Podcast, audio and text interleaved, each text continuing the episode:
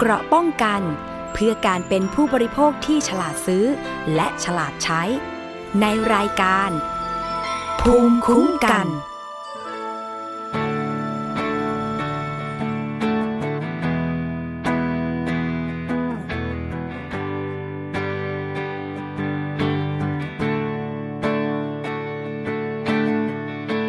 ปล่อยใจ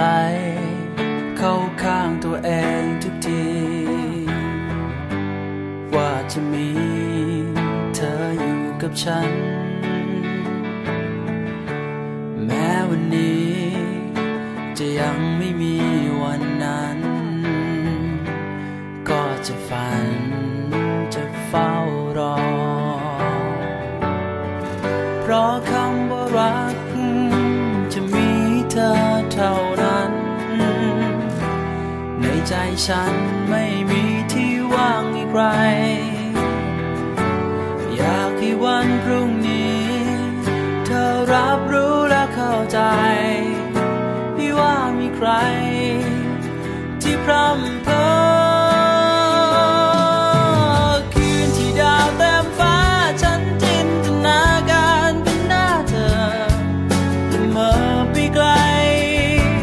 มองไม่เห็นเป็นดาวจันทร์ที่ดูสดใสนั้นเป็นใจเธอหรือเปล่าหากมันเป็นจริงจะเก็บเอาจันทร์มาใส่ใจ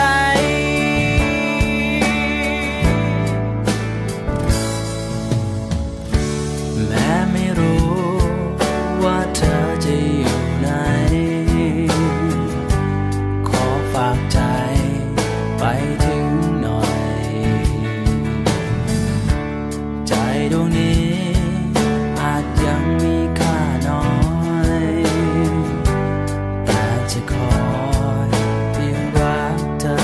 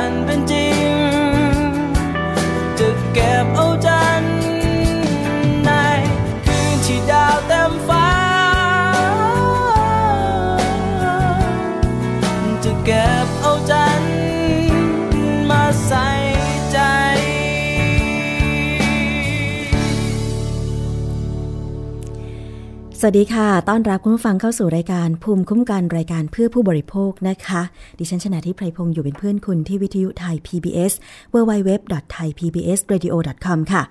11:00 น.โดยประมาณถึง 12:00 น.นะคะอยู่เป็นเพื่อนกันที่นี่แล้วก็นอกจากนั้นยังสามารถที่จะฟังรีรันได้ในช่วงวันเสาร์อาทิตย์ด้วยนะคะถ้าเกิดคุณผู้ฟังคลิกมาที่เว็บไซต์ www.thaipbsradio.com ช่วงวันเสาร์อาทิตย์แล้วก็ได้ยินเสียงของดิฉันหรือว่าเสียงของคุณสวนีเนี่ยนะคะก็เรียนให้ทราบว่าเป็นการนำเทปออกมารีรันนะคะแต่ทั้งนี้ทั้งนั้นค่ะก็เพื่อที่จะให้คุณผู้ฟังนั้นได้ข้อมูลกันอย่างจุใจนั่นเองนะคะและเราจะพยายามสร้างสรรค์รายการนี้เพื่อที่จะนำเสนอข้อมูลต่างๆให้รอบด้านเป็นข้อมูลเพื่อเป็นภูมิคุ้มกันเกี่ยวกับการบริโภคนะคะเพราะว่าเราทุกคนคือผู้บริโภคนั่นเองค่ะวันนี้นะคะเริ่มต้นด้วยเพลงของคุณปราโมทย์วิเลปนะนะคะแหมดาวไม่ได้เต็มฟ้าแล้วเนาะนี่มันก็สายแล้วแต่ว่าเพลงนี้เพราะนะเปิดทีไรก็ยังเพราะอยู่รู้สึกว่าเป็นเพลงที่ ออกมานานแล้วล่ะแต่ว่าหลายคนก็รู้จักกันดีวันนี้ขอบคุณคุณฝ้ายนะคะช่างเทคนิคของเราค่ะที่เอื้อเฟื้อในการที่จะเลือกเพลงให้เราฟังอยู่เป็นเพื่อนกันนะคะไม่ว่าจะฟังทางเว็บไซต์ฟังทางมือถือก็ได้ค่ะโดยดาวน์โหลดแอปพลิเคชันไทย PBS แล้วเลือกกดรับฟังวิทยุไทย PBS นะคะรวมถึงท่านที่อยู่ในต่างจังหวัดตอนนี้ที่ฟังอยู่ตามพื้นที่ต่างๆก็ต้องขอบคุณมากเลยสำหรับสถานีวิทยุชุมชนที่เชื่อมโยงสัญญาณนะคะไม่ว่าจะเป็นสถานีวิทยุชุมชนคนหนองย่าไซจังหวัดสุพรรณบุรีนะคะ FM 107.5 เมกะเฮิรตซ์สถานีวิทยุชุมชนปฐมสาครจังหวัดสมุทรสาคร FM106.25 เมกะเฮิรตซ์ค่ะสถานีวิทยุชุมชนคนเมืองลี้จังหวัดลำพูน FM 103.75 เมกะเฮิรตซ์สถานีวิทยุชุมชนวัดโพบลังจังหวัดราชบุรี FM 103.75 เมกะเฮิรตซ์สถานีวิทยุชุมชนเทศบาลทุ่งหัวช้างจังหวัดลำพูนค่ะ FM 106.25 เมกะเฮิรตซ์และสถานีวิทยุชุมชนคนเขาวงจังหวัดกาฬสินธุ์นะคะ FM 89.5 เมกะเฮิรตซ์ค่ะวันนี้นะคะพูดคุยในประเด็นของรถยนต์ใช้แล้วกันอีกสักครั้งหนึ่งค่ะคุณผู้ฟังหลังจากที่เมื่อวันก่อนก็ได้นำเสนอไปแล้วนะคะว่าตอนนี้เนี่ยสคบ.หรือสำนักงานคณะกรรมการคุ้มครองผู้บริโภคค่ะก็ได้มีแนวทางในการที่จะดูแลผู้บริโภคเรื่องของการซื้อรถยนต์มือสองรถยนต์ใช้แล้วมาใช้เนี่ยนะคะซึ่งที่จะต้องมีการดูแลเพื่อให้ผู้บริโภคเนี่ยได้รถที่ดีไม่มีปัญหาก็เพราะว่าที่ผ่านมาเนี่ยนะคะสคบ.ได้รับเรื่องร้องเรียนเกี่ยวกับการซื้อรถยนต์ใช้แล้วเนี่ยจำนวนหลายๆเรื่องด้วยกันไม่ต่ำกว่า500เรื่องต่อปีนะคะไม่ว่าจะเป็นสัญญาของการซื้อขายรถยนต์ใช้แล้วหรือแม้แต่ในเรื่องของคุณภาพของรถยนต์ใช้แล้วเพราะว่าการที่จะไปซื้อรถยนต์ใช้แล้วชื่อมันก็บอกอยู่แล้วนะคะว่ามันผ่านการใช้มาแล้วเพราะฉะนั้นเนี่ยมันจะไปเปรียบเทียบกับรถยนต์ใหม่ป้ายแดงเนี่ยก็คงไม่ได้นะคะประสิทธิภาพมันอาจจะลดลงนิดนึงแต่ทั้งนี้ทั้งนั้นมันก็ยังสามารถใช้ได้เพราะฉะนั้นเนี่ยจะต้องมีการระบุรายละเอียดของรถยนต์อันนี้เป็นประกาศของสคบ.เลยนะคะว่าการที่ธุรกิจซื้อขายรถยนต์มือสองเนี่ยต่อไปนี้เนี่ยจะต้องมีฉลากเพื่อที่จะบอกรายละเอียดเกี่ยวกับรถยนต์มือสองคันนั้นว่าประสิทธิภาพเป็นอย่างไรผ่านการใช้มาแล้วกี่ปีรายละเอียดรุ่นเลขตัวถังตรงกันไหมกับเล่มทะเบียนนะคะไม่ใช่เป็นรถยนต์มือสองที่อาจจะรับซื้อของโจรมานะคะจากการโจรกรรมรถยนต์แบบนี้เป็นต้นจะต้องมีการเข้มงวดในการตรวจตรงนี้เพราะว่าถ้าเกิดว่าเป็นรถยนต์ที่โดนขโมยมาแล้วผู้บริโภคไม่ทราบตัวเองก็ไปซื้อจากเต็นท์รถที่ถูกกฎหมายเข้าใจว่าถูกกฎหมายแบบนั้นเนี่ยนะคะเพราะว่าเขามีการตั้งโชว์ทำให้เราเข้าใจว่าเป็นรถยนต์ที่ถูกต้องพอไปซื้อมาแต่ปรากฏว่ามันมีปัญหาหลายอย่างทั้งเลขตัวถังไม่ตรงประสิทธิภาพไม่ดีนะคะซื้อมาแล้วใบเสร็จรับเงินเป็นยังไงล่ะไม่มีรายละเอียดอะไรเลยอะไรอย่างเงี้ยนะคะมีปัญหาทีหลังเนี่ยไม่สามารถที่จะเอาผิดกับใครได้เลยนะคะอย่างเช่นซื้อมาแล้วโอนไม่ได้อย่างเงี้ยเคยมีผู้บริโภคที่ร้องไปที่สคบ.ด้วยเหมือนกันเพราะฉะนั้นค่ะทางสคบ.ก็เลยมีประกาศเกี่ยวกับการที่จะต้องให้เต็นท์รถยนต์มือสองนะคะมีการจัดทำฉลากแสดงรายละเอียดของรถยนต์มือสองเพื่อให้ผู้บริโภคได้ทราบข้อมูลแต่ว่ารายละเอียดจะเป็นอย่างไรค่ะคุณทรงศิริจุมพลนะคะผู้อำนวยการกองคุ้มครองผู้บริโภคด้านฉลากของสคบ.ก็มีรายละเอียดเพื่อที่ว่าเวลาผู้บริโภคจะไปซื้อรถยนต์มือสองจะต้องตรวจดูอย่างละเอียดด้วยนะคะว่ามีรายละเอียดตามนี้หรือเปล่าไปฟังเสียงของคุณทรงศิริค่ะคือในการจะทำฉลากรถยนต์ใช้แล้วนะคะตั้งแต่ปี50เนี่ยนะคะก็มีการตรวจสอบนะคะแล้วก็ออกประกาศมาควบคุมแล้วก็มีการแก้ไขเพิ่มเติมในปี56นะคะเป็นประกาศคณะกรรมการรถฉลากนะคะฉบับที่35ในเรื่องของการตรวจสอบนะคะเรื่องของฉลากสินค้าเนี่ยก็จะมีการกำหนดไว้ทั้งหมดนะคะ19ข้อความนะคะที่ผู้ประกอบการนะคะซึ่งเป็นเต็นท์เนี่ยต้องระบุแต่ปัญหาที่ตรวจพบนะคะ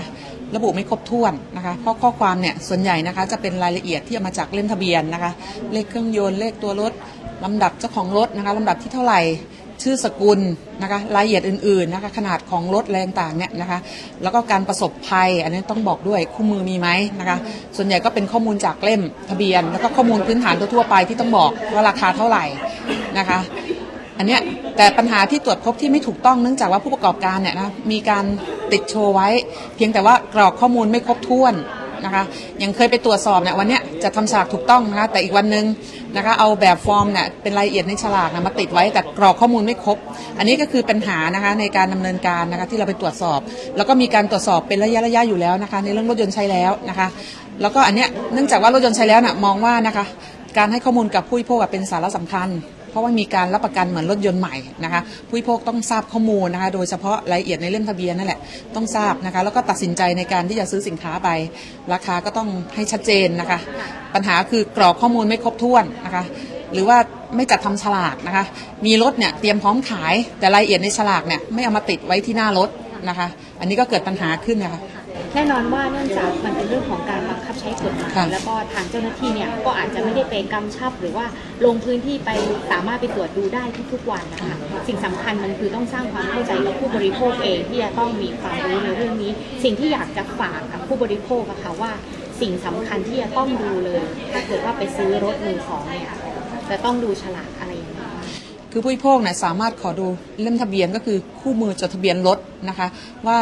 รถยนต์คันนี้นะคะมีเล่มทะเบียนไหมนะคะเพราะว่าจะได้โอนต่อได้แล้วรายละเอียดเนี่ยนะคะมันถูกต้องตรงกันไหมเลขเครื่องยนต์เลขตัวรถก็สามารถที่จะตรวจสอบได้ในเบื้องต้นนะคะแล้วก็จากข้อมูลอื่นๆแล้วก็ที่สำคัญควรหาผู้ที่เชี่ยวชาญในการดูรถเนี่ยไปดูด้วยนะคะอย่าตัดสินใจด้วยตัวเองฉลากก็เป็นข้อมูลหนึ่งนะคะติดฉลากครบถ้วนถูกต้องไหม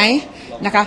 มีคู่มือไหมมีเล่มทะเบียนไหมนะคะแล้วก็หาเพื่อนหรือว่าคนเชี่ยวชาญเรื่องรถน่ะไปทดสอบก่อนนะคะควรไปขับทดสอบก่อนที่จะมีการตัดสินใจที่จะไปซื้อรถในเต็นท์นั้นๆนะคะที่มีการจำหน่ายอันนี้ก็จะลดปัญหาที่เกิดขึ้นได้อะค่ะค่ะนั่นคือคุณทรงศิริจุมพลนะคะผู้อำนวยการกองคุ้มครองผู้บริโภคด้านฉลากของสคบที่มาพูดถึงรายละเอียดของรถยนต์ใช้แล้วที่จะต้องมีการระบุนะคะเพื่อให้ผู้บริโภคได้สังเกตได้ทราบข้อมูลของรถยนต์คันนั้นๆที่สำคัญก็เลยก็คือเล่มทะเบียนของรถคันนั้นสำคัญมากๆถ้าไม่มีนี่อย่าไปซื้อนะคะต่อให้รถจะมีประสิทธิภาพดีขนาดไหนถ้าไม่มีเล่มทะเบียนคู่มือรถอะไรต่างๆอย่าไปซื้อเพราะเล่มทะเบียนหมายถึงการที่เราจะสามารถโอนจดทะเบียนได้ใช่ไหมคะแต่ว่าคู่มือของรถเนี่ยหมายถึงการที่เป็นประวัติของรถคันนั้นๆว่าซ่อมอะไรมาบ้างเปลี่ยนอะไรมาบ้างนะคะอะไหล่ใช้ยี่ห้อไหนอะไรแบบนี้เป็นต้นเข้าศูนย์มากี่ครั้งอะไรอย่างเงี้ยนะคะมันเหมือนเป็นทะเบียนประวัติเหมือนเราเวลาไปโรงพยาบาลนะทะเบียนคนไข้อะไรประมาณนี้นะคะก็ต้องสังเกตสังกาดูให้ดีค่ะแต่ทีนี้ว่าตอนซื้อขายเนี่ยนะคะคุณผู้ฟัง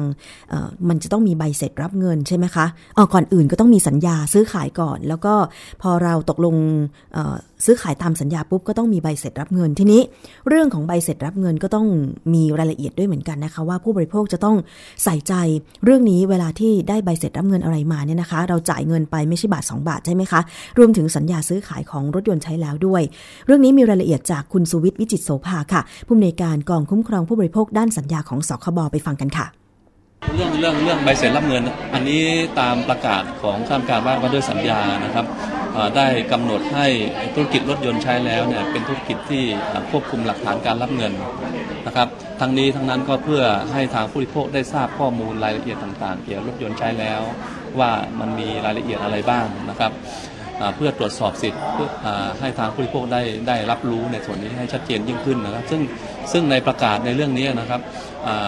ทางข้ามการว่าด้วยสัญญาเนี่ยก็ได้กำหนดรายละเอียดที่สำคัญที่ทางผู้ประกอบธุรกิจจะต้องแจ้งเอาไว้นะครับในหลักฐานการรับเงินนะครับหนึ่งก็คือชื่อและที่อยู่ของผู้ประกอบธุรกิจนะครับชื่อและที่อยู่ของผู้บริโภคนะครับผู้มีอำนาจในการออกหลักฐานการรับเงินนะครับในเรื่องของ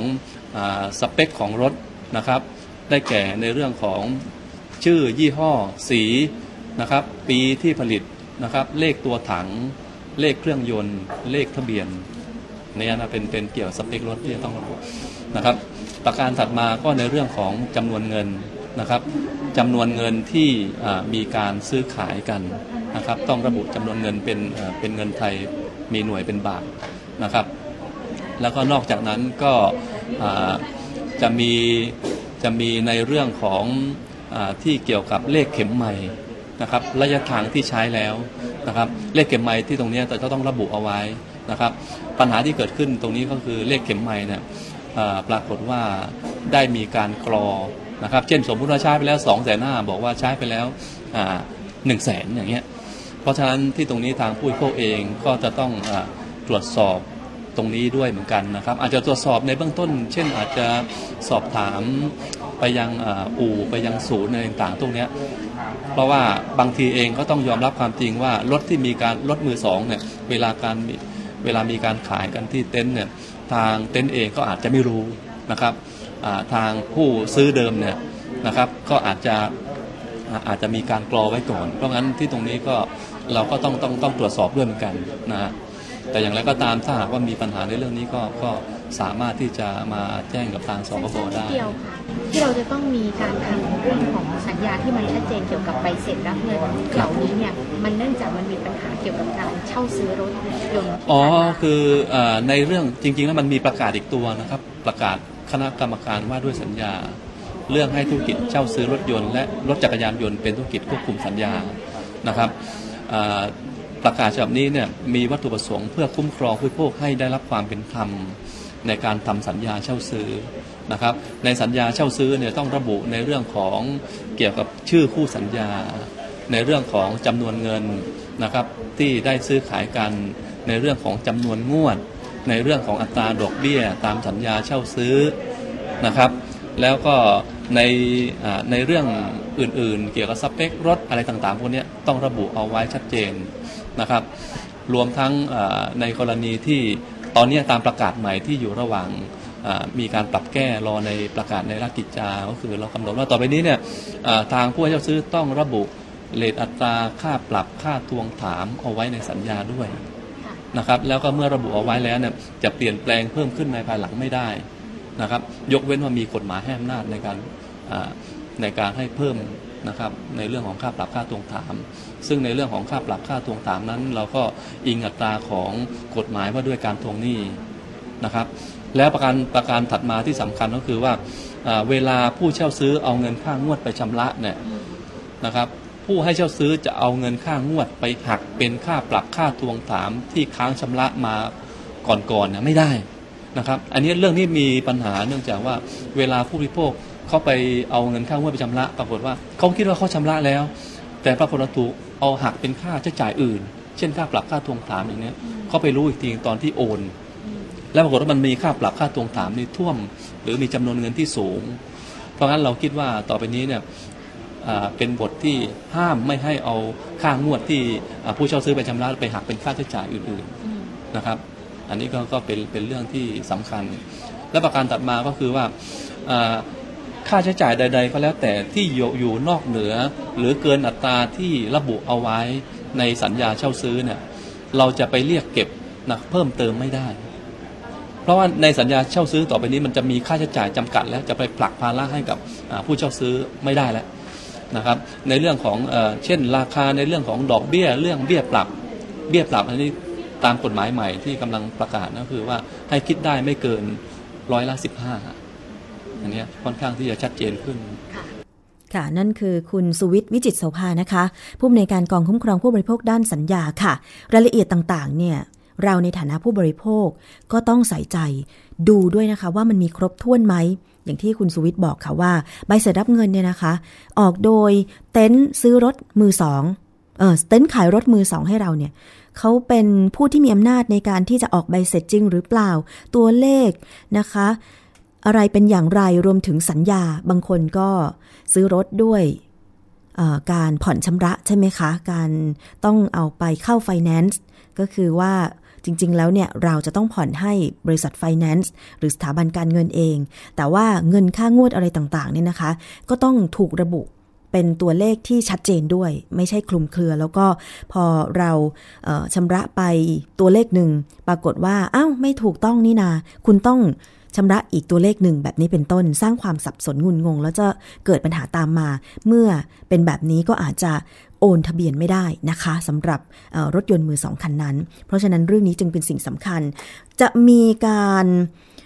เสวนากันอีกรอบหนึ่งเกี่ยวกับเรื่องของรถยนต์มือสองนะคะเพราะว่าทางสคบ.บอกว่าในช่วงประมาณเดือนกันยายนเดือนหน้านี้นะคะจะมีการลงไปตรวจสอบเต็นท์รถยนต์อาจจะ เริ่มต้นจากพื้นที่ในกรุงเทพก่อนแล้วก็แนวโน้มก็อาจจะไปที่ต่างจังหวัดด้วยนะคะอันนี้ก็ยังไม่มีกำหนดการที่แน่ชัดแต่ว่าในเดือนกันยายนเนี่ยจะต้องไปตรวจเต็นท์รถยนต์แน่นอนทีนี้มันก็มีประเด็นที่ว่าผู้ประกอบการเต็นท์รถยนต์มือสองเนี่ยจะทำอย่างไรที่จะประกอบการให้ถูกต้องตามกฎหมายคือไม่มีรถที่ผิดกฎหมายเข้ามาในเต็นท์ของตัวเองอันนี้เขาก็จะมีการเสวนาด้วยรวมถึงเรื่องของผู้บริโภคที่อาจจะมีคำถามไปพูดคุยในเวทีนี้ได้นะคะจะมีการเสวนาโครงการตรวจจับปรับจริงเต็นท์รถยนต์มือสองนะคะโดยสคบวันจันทร์ที่22สิงหาคม2559นี้ค่ะที่โรงแรมรามาการ์เด้นใกล้ๆไทย PBS นี่เองนะคะก็จะมีท่านเลขาสคบคุณอำพลวงศ์สิริค่ะไปเปิดงานนะคะแล้วก็มีทางด้านของปลัดสำนักนายกรัฐมนตรีด้วยนะคะรวมถึงการอภิปรายค่ะเรื่องขายรถยนต์ใช้แล้วอย่างไรให้ถูกกฎหมายอันนี้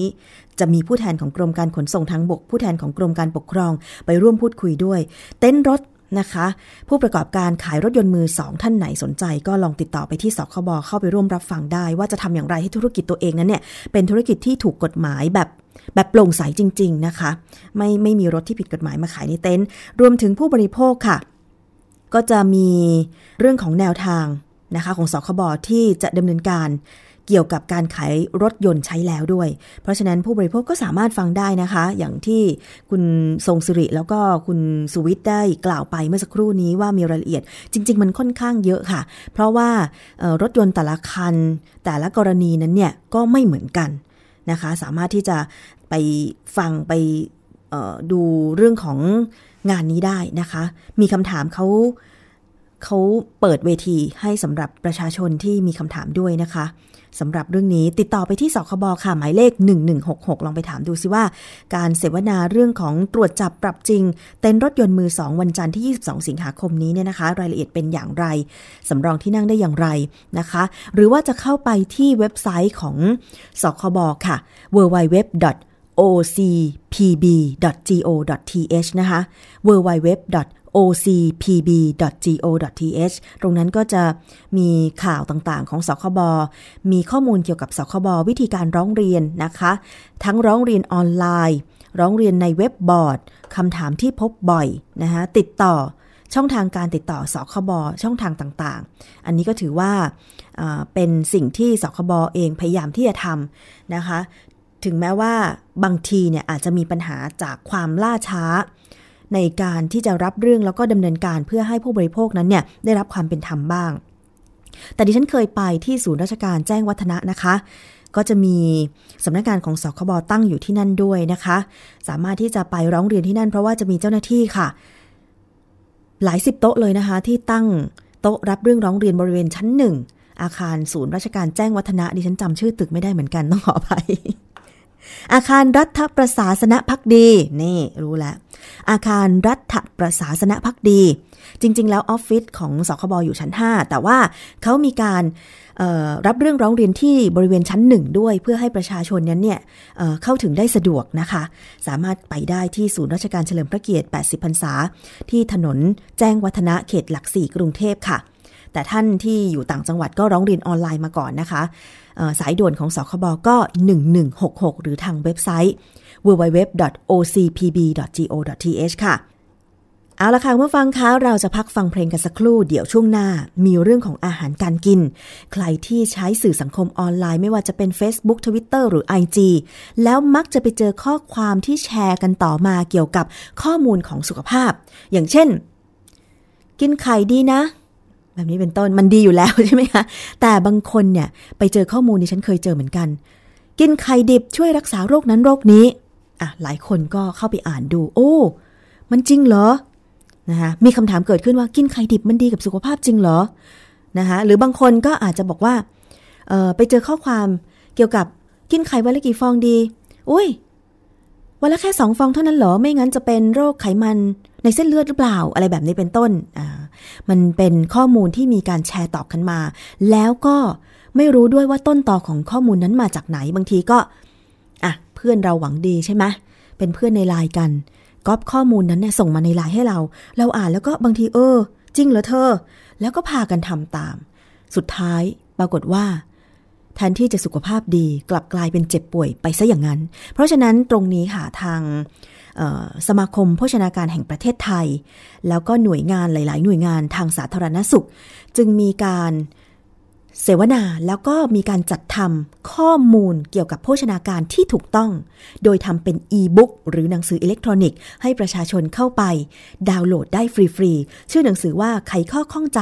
ด้านอาหารและโภชนาการรายละเอียดจะเป็นอย่างไรนะคะติดตามได้ในช่วงหน้ากับรายการภูมิคุ้มกันช่วงนี้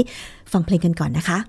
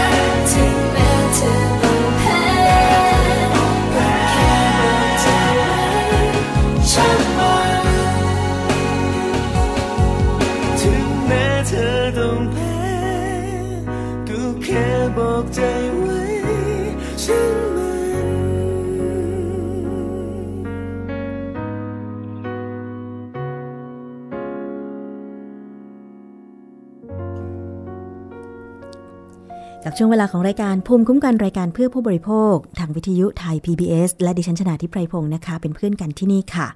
วันจันทร์ถึงวันศุกร์เลยนะคะวันจันทร์พฤหัสบดีแล้วก็วันศุกร์จะเจอกับดิฉันชนาธิปค่ะแล้วก็วันอังคารพุธจะเจอกับคุณสวนีฉ่ำเฉลียวนะคะส่วนคุณยศพรพยุงสุวรรณก็จะมาในช่วงนานาสาระวันจันทร์และวันพฤหัสบดีค่ะแต่เราจะพยายามที่จะสรรหาทุกเรื่องราวนะคะมานำเสนอคุณผู้ฟังแน่นอนค่ะแล้วถ้ามีข้อมูลอะไรที่อยากจะให้เรานั้นเนี่ยไป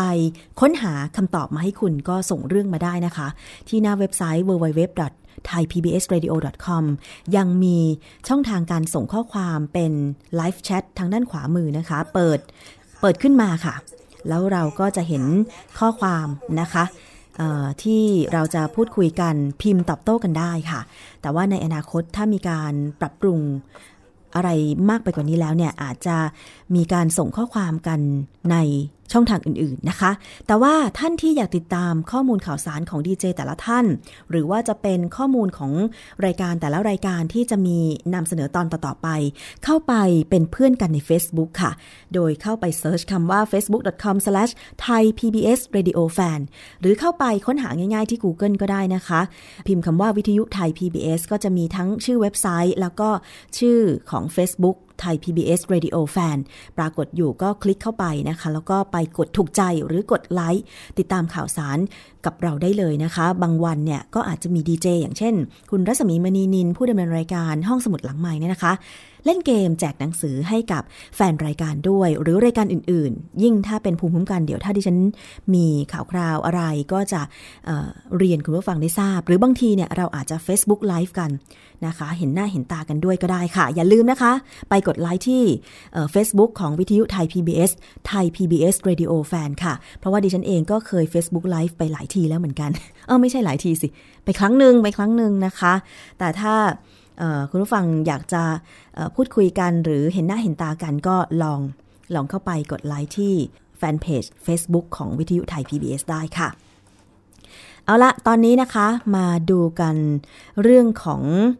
อาหารและโภชนาการคุณผู้ฟังที่บอกไปว่าตอนนี้เนี่ยมีการแชร์ข้อมูลด้านโภชนาการแบบผิดบ้างถูกบ้างสร้างความเข้าใจผิด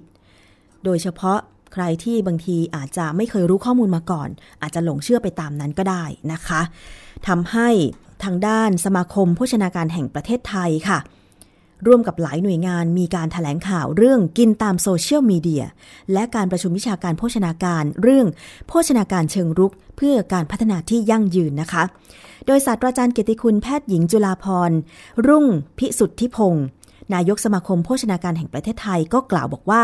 ขณะนี้เนี่ยในโซเชียลมีเดียมีการเผยแพร่ข้อมูลทางโภชนาการต่างๆมากมายซึ่งเกินครึ่งเนี่ยเป็นข้อมูลที่ผิดนะคะเกินครึ่งเป็นข้อมูลที่ผิดค่ะไม่มีการแจ้งแหล่งอ้างอิงข้อมูลผู้ที่โพสต์ไม่ใช่นักโภชนาการตัวจริงเป็นเพียงบุคคลหนึ่งที่อาจจะได้ข้อมูลมาผิดๆเพื่อขายของหรือเพื่อผลประโยชน์โดยที่พบมากเนี่ยจะเป็นข้อมูลอย่างเช่นการกินรักษาโรคกินป้องกันโรคกินเพื่อลดน้ำหนักซึ่งสร้างความสับสนให้แก่ประชาชนเป็นอย่างมากค่ะทางด้านสมาคมโภชนาการจึงร่วมกับกรมอนามัยกระทรวงสาธารณสุขจัดทำอีบุ๊กหรือว่าหนังสืออิเล็กทรอนิกส์นะคะชื่อว่าไขข้อข้องใจด้านอาหารและโภชนาการค่ะซึ่งผู้สนใจสามารถไปดาวน์โหลดได้ฟรีนะคะดิฉันไปดาวน์โหลดมาแล้วที่เว็บไซต์ www.ebooks.in.th/ebook/41484คุณผู้ฟังลองเข้าไปเสิร์ชหาก็ได้ที่ e-book นะคะแต่ว่าถ้าเกิดว่าจะเข้าไปตรงๆก็คือ http://www.ebooks.in.th/ebooks/41484 นะคะเดี๋ยวดิฉันจะเอาไปฝากไว้ที่หน้าไลฟ์แชทของวิทยุไทย PBS หน้าเว็บไซต์ของเราเลยก็แล้วกันเผื่อว่าท่านที่สนใจนะคะก็ไป copy link ตรงนั้นแล้วก็สามารถที่จะเข้าไปในเว็บไซต์ได้เลยนะคะเดี๋ยวสักครู่หนึ่งหลังจบรายการก็แล้วกันเพราะตอนนี้ยังไม่สามารถทำได้นะ ค่ะจบรายการก็เข้าไปที่หน้าเว็บไซต์เข้าหน้าเว็บไซต์อยู่แล้วนี่เนาะใช่ไหม www.thaipbsradio.com หรือว่าจะเป็นที่Facebook ก็ได้เดี๋ยวดิฉันจะแชร์ไปที่ Facebook ของวิทยุไทย PBS นะคะ facebook.com/thaipbsradiofan จะได้ไป copy ลิงก์กันง่ายๆนะคะเข้าไปดาวน์โหลดหนังสือมีชื่อว่าไขข้อข้องใจด้านอาหารและโภชนาการค่ะมีข้อมูลเพิ่มเติมนะคะจากแพทย์หญิงณภาพันธ์วิริยะอุตสาหกุลค่ะผู้อำนวยการสำนักโภชนาการกรมอนามัยบอกว่าบางข้อมูล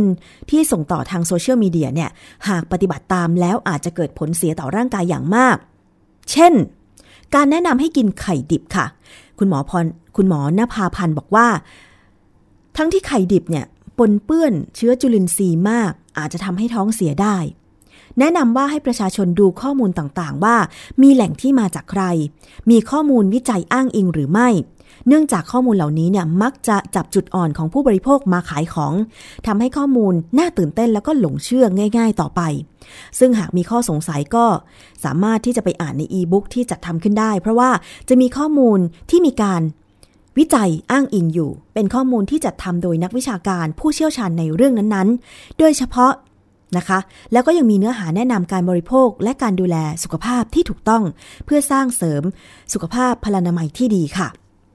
ทางด้านผู้ช่วยศาสตราจารย์วันธนีเกรียงสินยศประธานคณะกรรมการฝ่ายวิชาการการประชุมวิชาการโภชนาการแห่งชาติก็กล่าวว่าช่วงหลายปีก่อนภาพรวมโภชนาการในไทยถือว่าประชาชนขาดสารอาหารอยู่มากส่วนขณะนี้ค่ะจะเป็นการขาดสารอาหารแบบไม่รู้ตัวอย่างเช่นขาดธาตุเหล็กแล้วก็มีแนวโน้มจะขาดวิตามินดีในอนาคตด้วยอีกปัญหาหนึ่งก็คือได้รับสารอาหารบางประเภทเกินกำหนดไม่ใช่ขาดแล้วนะบางทีก็เกินกำหนดเหมือนกันจึงอยากจะเชิญชวนประชาชนค่ะไปร่วมประชุมวิชาการแห่งชาติครั้งที่10เรื่องโภชนาการเชิงรุกเพื่อการพัฒนาที่ยั่งยืนนะคะในวันที่ 18-20 ตุลาคม 2559 ค่ะโดยในงานนี้เนี่ยจะมีการให้ความรู้เรื่องอาหารและโภชนาการที่เป็นประโยชน์ต่อการดำเนินชีวิตในปัจจุบันแล้วก็สร้างความตระหนักถึงปัญหาของโภชนาการในอนาคตเพื่อที่จะหาทางร่วมกันพัฒนาต่อไปโดยนักวิชาการทั้งชาวไทยและชาวต่างชาติค่ะในหัวข้อที่จะมีการประชุมกันก็คือปรัชญาของเศรษฐกิจพอเพียงกับการจัดการธุรกิจอาหารเพื่อโภชนาการของคนไทยแล้วก็เรื่อง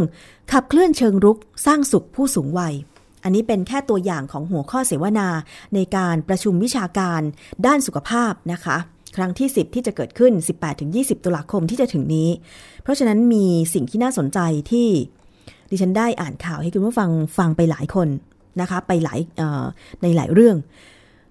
แรกก็คือความเข้าใจผิดในเรื่องโภชนาการจากการที่มีการแชร์กันต่อในสื่อสังคมออนไลน์เรื่องที่2ก็คือปัญหาสุขภาพของคนไทยไม่ขาดก็เกินใช่ไหมฮะขาดอาจจะขาดบางอย่างอย่างเช่นธาตุเหล็กที่คุณหมอบอกนะฮะหรือถ้าเกินก็เกินในบางอย่างเพราะบางคนมีสไตล์การกินที่กินของซ้ำกินของเดิมๆฉันชอบกินอาหารชนิดนี้ฉันก็จะกินแบบนี้กินอาหารไม่หลากหลายเพราะฉะนั้นมันจึงเกินในบางประเภทมันจึงขาดในบางประเภทเพราะฉะนั้นเราจะมาปรับสมดุลได้อย่างไรเป็นสิ่งที่น่าสนใจนะคุณผู้ฟังพ่อแม่ผู้ปกครองเนี่ยบางคนก็หวังดีกับบุตรหลานนะคะพยายามที่จะอธิบายหรือสรรหาของดีๆมาให้กินแต่ด้วยความที่เป็นเด็กเขาก็อาจจะปฏิเสธไปบ้างพอปฏิเสธบ่อยๆพ่อแม่ผู้ปกครองก็เลยบอกตามใจลูกหลานก็แล้วกันอยากจะกินอะไรก็กินไปทำให้เขาขาดอาหารบางชนิดแล้วก็อาหารบางชนิดก็เกินเป็นภาวะโภชนาการเกินเยอะขึ้นนะคะสำหรับเด็กในยุคปัจจุบันก็คือเป็นโรคอ้วนเรื่องนี้ดิฉันว่าน่าสนใจนะกินอย่างไรให้สุขภาพดีกินตามโซเชียลมีเดียซึ่งอาจจะสร้างความเข้าใจผิดได้ดิฉันลองไปดาวน์โหลดหนังสือมาแล้วหนังสือมีชื่อว่าไขข้อข้องใจด้านอาหารและโภชนาการพอเข้าไปดาวน์โหลดในอีบุ๊กนะคะก็จะมีให้ดาวน์โหลดไฟล์ฟรีค่ะคลิกเพื่อดาวน์โหลดเป็นไฟล์ PDF ฟรีเลยนะคะพอดาวน์โหลดมาปุ๊บเปิดอ่านค่ะคุณผู้ฟังมีข้อมูลที่น่าสนใจดิฉันจะเล่าบางเรื่องให้ฟังก่อนก็แล้วกันนะคะเรื่องของไข่ไหนๆเราก็พูดถึงไข่ดิบแล้วนะคะคุณผู้ฟัง ไข่ไก่1ฟองมีน้ำหนักเฉลี่ยประมาณ50กรัมให้พลังงาน80กิโลแคลอรี่โปรตีน6กรัมไขมัน 5.8 กรัมคอเลสเตอรอล214มิลลิกรัมอันนี้ไข่ไก่นะคะไข่เป็ด1ฟองมีน้ำหนักเฉลี่ยประมาณ60กรัมให้พลังงาน110กิโลแคลอรี่โปรตีน 7.4 กรัมไขมัน 8.6 กรัมคอเลสเตอรอล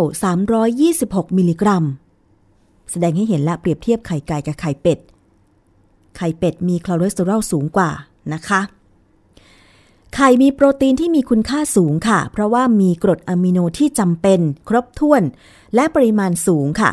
ไข่เป็นแหล่งของแร่ธาตุที่สำคัญและมีประโยชน์ต่อร่างกายเช่นธาตุเหล็กแคลเซียมฟอสฟอรัสเป็นต้นและเป็นแหล่งของวิตามินที่สำคัญก็ได้แก่วิตามิน A วิตามิน B1 วิตามิน B2 วิตามิน B6 โฟเลตวิตามินดีวิตามินอีเลซิทินลูทีนซีเซนทีนและโคลีนและในไข่แดงมีโคลีนอยู่มากซึ่งโคลีนเป็นสารที่จำเป็นต่อการสร้างเซลล์สมองค่ะคุณผู้ฟังไข่เป็นอาหารที่แนะนำให้ใช้เลี้ยงทารกตั้งแต่อายุ6เดือนขึ้นไปและเหมาะกับเด็กๆที่อยู่ในวัยเจริญเติบโตไปจนถึงผู้สูงอายุไข่เป็นอาหารที่ราคาถูกหาได้ง่ายสามารถนำไปปรุงอาหารได้ทั้งอาหารคาวและก็อาหารหวานมีโภชนาการที่เหมาะสมสำหรับคนทุกวัยเลยทีเดียวประเด็นที่เป็นข้อข้องใจก็คือกินไข่ปริมาณเท่าไหร่จึงจะดีนะมีคำแนะนำค่ะโดยนักวิชาการคุณจุฬาภรณ์รุ่งพิสุทธิพงศ์นะคะซึ่งท่านเป็นประธานในการจัดงานประชุมวิชาการครั้งที่10นี้เองนะคะคำแนะนำในการกินไข่ก็คือทารกหญิงตั้งครรภ์แล้วก็หญิงให้นมบุตรค่ะทารกอายุ6เดือนเริ่มให้กินไข่ต้มสุกครึ่งฟองผสมกับข้าวบดในครั้งแรกก็ควรให้ปริมาณน้อยแล้วค่อยๆเพิ่มขึ้นทารกอายุ7ถึง12เดือนนะคะให้กินไข่วันละครึ่งฟองถึง1ฟองหญิงตั้งครรภ์และหญิงให้นมบุตรให้กินไข่วันละ1ฟองเด็กอายุ 1-5 ปีค่ะเด็กวัยเรียนและวัยรุ่นกินไข่วันละ1ฟองวัยทำงานและผู้สูงอายุที่มีสุขภาพดีไม่มีปัญหาไขมันในเลือดสูงสามารถกินไข่ได้วันละ1ฟองผู้ป่วยที่มีภาวะความดันโลหิตสูงเบาหวานไขมันในเลือดสูงสามารถกินไข่ได้3ฟองต่อสัปดาห์โดยดูแลการบริโภคอาหารอย่างอื่นร่วมด้วยหรือกินตามคำแนะนำของแพทย์นะคุณผู้ฟังใครที่มีสุขภาพดีไม่ป่วยเป็นความดันโลหิตสูงเบาหวานไขมันในเลือดสูงเนี่ยสามารถกินไข่ได้วันละ1ฟองเลยทีเดียวแต่ถ้าใครเป็นโรคเหล่านี้ก็กินได้สัปดาห์ละ3ฟองเท่านั้นหรือตามคำแนะนำของแพทย์อันนี้ก็ขึ้นอยู่กับแพทย์ที่ท่านไปทำการรักษานะคะนี่เขาแนะนำแหล่งที่มาด้วยว่าข้อมูลที่ดิฉันอ่านไปเนี่ยมีที่มาจากไหนนะคะมีที่มาจากเอกสารอ้างอิงภูลศรีเลิศลักษณวงศ์การบริโภคไข่สำนักโภชนาการกรมอนามัยแล้วก็บอกแหล่งที่มาอื่นๆด้วยนะคะอีกแหล่งหนึ่งก็คือกรมอนามัยสมุดบันทึกสุขภาพแม่และเด็กแล้วก็บอกโรงพิมพ์เสร็จสับเลยนะคะคือเป็นข้อมูลที่แสดงให้เห็นชัดเจนว่าเป็นข้อมูลที่อ้างอิงได้น่าเชื่อถือได้เพราะว่ามีการเผยแพร่กันอย่างถูกต้องนะคะส่วนคำถามไขข้อข้องใจอีกข้อหนึ่งก็คือกินไข่ทำให้เป็นคอเลสเตอรอลสูงหรือไม่อันนี้นะคะเป็นข้อมูลที่มาจากคุณนันทยาจงใจเทศค่ะไข่ไก่1ฟองมีคอเลสเตอรอลประมาณ200มิลลิกรัมไข่เป็ด1ฟองมีคอเลสเตอรอลประมาณ300มิลลิกรัมคอเลสเตอรอลมีเฉพาะในไข่แดงไม่มีในไข่ขาวคอเลสเตอรอลพบในอาหารที่ได้จากสัตว์ในปริมาณที่แตกต่างไปตามชนิดและอวัยวะของสัตว์นั้นๆมีการศึกษาเรื่องไข่กับคอเลสเตอรอลพบว่าคนที่มีสุขภาพดีสามารถกินได้ 1-3 ฟองต่อวันโดยไม่เพิ่มความเสี่ยงต่อโรคหัวใจแต่ความเสี่ยงต่อโรคหัวใจจะเพิ่มขึ้นในผู้ป่วยโรคเบาหวานมีการศึกษาในประเทศไทยเกี่ยวกับคอเลสเตอรอล2การศึกษาคือให้ผู้หญิงที่มีคอเลสเตอรอลในเลือดสูงกินไข่1หรือ3ฟองต่อวันร่วมกับการควบคุมอาหารอื่นให้มีคอเลสเตอรอลต่ำเป็นเวลา4สัปดาห์พบว่าไม่เพิ่มคอเลสเตอรอลและ LDL คอเลสเตอรอลในเลือดนะคะ และการศึกษาในผู้ที่มีไขมันในเลือดสูงโดยให้กินไข่1หรือ3ฟองต่อวันร่วมกับกินอาหารที่มีไขมันต่ำเป็นเวลา4สัปดาห์พบว่าระดับคอเลสเตอรอลไตรกลีเซอไรด์ HDL คอเลสเตอรอลและ LDL คอเลสเตอรอลไม่เปลี่ยนแปลงเมื่อเทียบกับการไม่ได้บริโภคไข่คอเลสเตอรอลในอาหารที่กินไม่ได้เปลี่ยนเป็นคอเลสเตอรอลในเลือดโดยตรงต้องผ่านกระบวนการต่างๆหลายขั้นตอนปริมาณคอเลสเตอรอลในเลือดร้อยละ 80-90 มาจากการสร้างที่ตับแม้ว่าไข่จะถูกมองว่าเป็นอาหารที่มีคอเลสเตอรอลค่อนข้างสูงแต่จากการศึกษาแสดงให้เห็นว่าสามารถกินไข่ได้โดยไม่ทำให้คอเลสเตอรอลในเลือดสูงข้อมูลอ้างอิงค่ะก็มีการอ้างอิงอยู่ในอีบุ๊กของหนังสือไขข้อข้องใจด้านอาหารและโภชนาการด้วยนะคะส่วนคำถามหนึ่งที่หลายคนอาจจะไปเจอในสื่อสังคมออนไลน์กินไข่ดิบมีประโยชน์หรือไม่ฟังกันให้ชัดๆนะคะมีคำตอบค่ะโดยผู้เขียนคือคุณนันทยาจงใจเทศไม่แนะนำให้กินไข่ดิบเพราะไข่ดิบจะปนเปื้อนเชื้อจุลินทรีย์เช่นซาลโมเนลลาที่เป็นอันตรายต่อสุขภาพในไข่ขาวดิบมีโปรตีนที่ชื่ออะวิดินจะไปจับกับไบโอตินซึ่งเป็นวิตามิน B ชนิดหนึ่งในลำไส้ทำให้ร่างกายไม่สามารถดูดซึมวิตามินนี้ไปใช้ประโยชน์ได้แต่ถ้าผ่านการปรุงสุกแล้วอะวิดินจะถูกทำลายด้วยความร้อนจึงไม่ส่งผลต่อการดูดซึมไบโอตินนอกจากนี้นะคะไข่ดิบยังย่อยยากดังนั้นควรเลือกกินไข่ที่ผ่านการปรุงสุกแล้วจึงจะปลอดภัยต่อร่างกายค่ะคุณผู้ฟังเพราะฉะนั้นไข่ลวกที่บางทีไข่ขาวยังใสๆก็ไม่ควรจะกินนะคะต้องเป็นไข่ลวกที่ไข่ขาวเป็นเนื้อขาวข้นแล้วเท่านั้นนะคะถึงจะกินได้ไม่มีประโยชน์นะคะสำหรับการกินไข่ดิบใครที่หลงกินไปแล้วเลิกกินเถอะค่ะเดี๋ยวจะท้องเสียกันไปเปล่าๆนะคะแล้วก็จะทำให้การดูดซึมวิตามินบางตัวอย่างที่ได้บอกไปเนี่ยไม่ดีเท่าที่ควรจะขาดวิตามินได้นะคะคุณผู้ฟังอ่ะนี่เฉพาะเรื่องของไข่อ่ะอีกเรื่องนึงของไข่กินไข่ขาวช่วยเพิ่มกล้ามเนื้อจริงหรือมีข้อมูลจากคุณนันทยาจงใจเทศนะคะบอกว่าไข่เป็นเพียงส่วนหนึ่งของโปรตีนค่ะเราสามารถได้รับโปรตีนจากแหล่งอาหารอื่นๆอีกเช่นเนื้อสัตว์ถั่วนมเป็นต้นการเพิ่มกล้ามเนื้อขึ้นอยู่กับหลายปัจจัย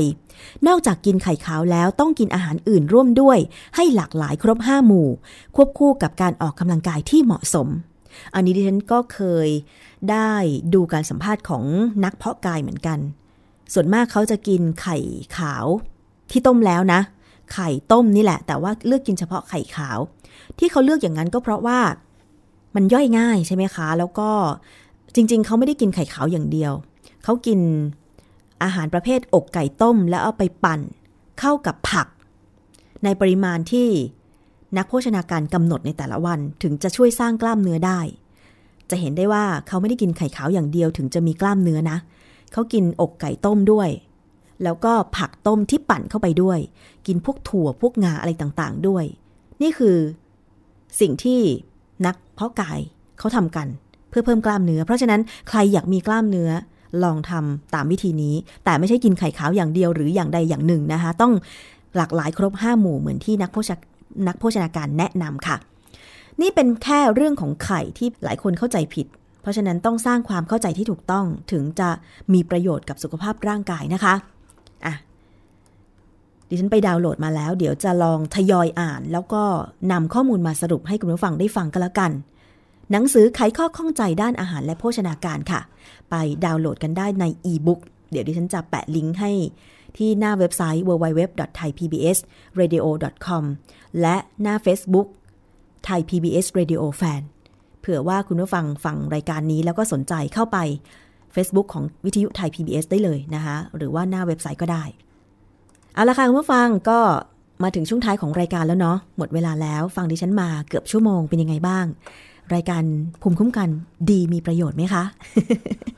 หวังว่าจะมีประโยชน์สร้างความเข้าใจที่ถูกต้องให้กับผู้บริโภคนะคะมาทิ้งท้ายด้วยเพลงกันดีกว่านะคะเพลงเพราะๆแล้วก็พักผ่อนกันยังไม่พักสิอีกครึ่งวันเนาะกว่าจะได้พักเพราะว่าเสาร์อาทิตย์พรุ่งนี้ละค่ะ ก็กลับมาใหม่วันจันทร์นะคะหรือว่าฟังย้อนหลังกันได้ที่ www.thaipbsradio.com ดิฉันชนาธิไพพงศ์สวัสดีค่ะ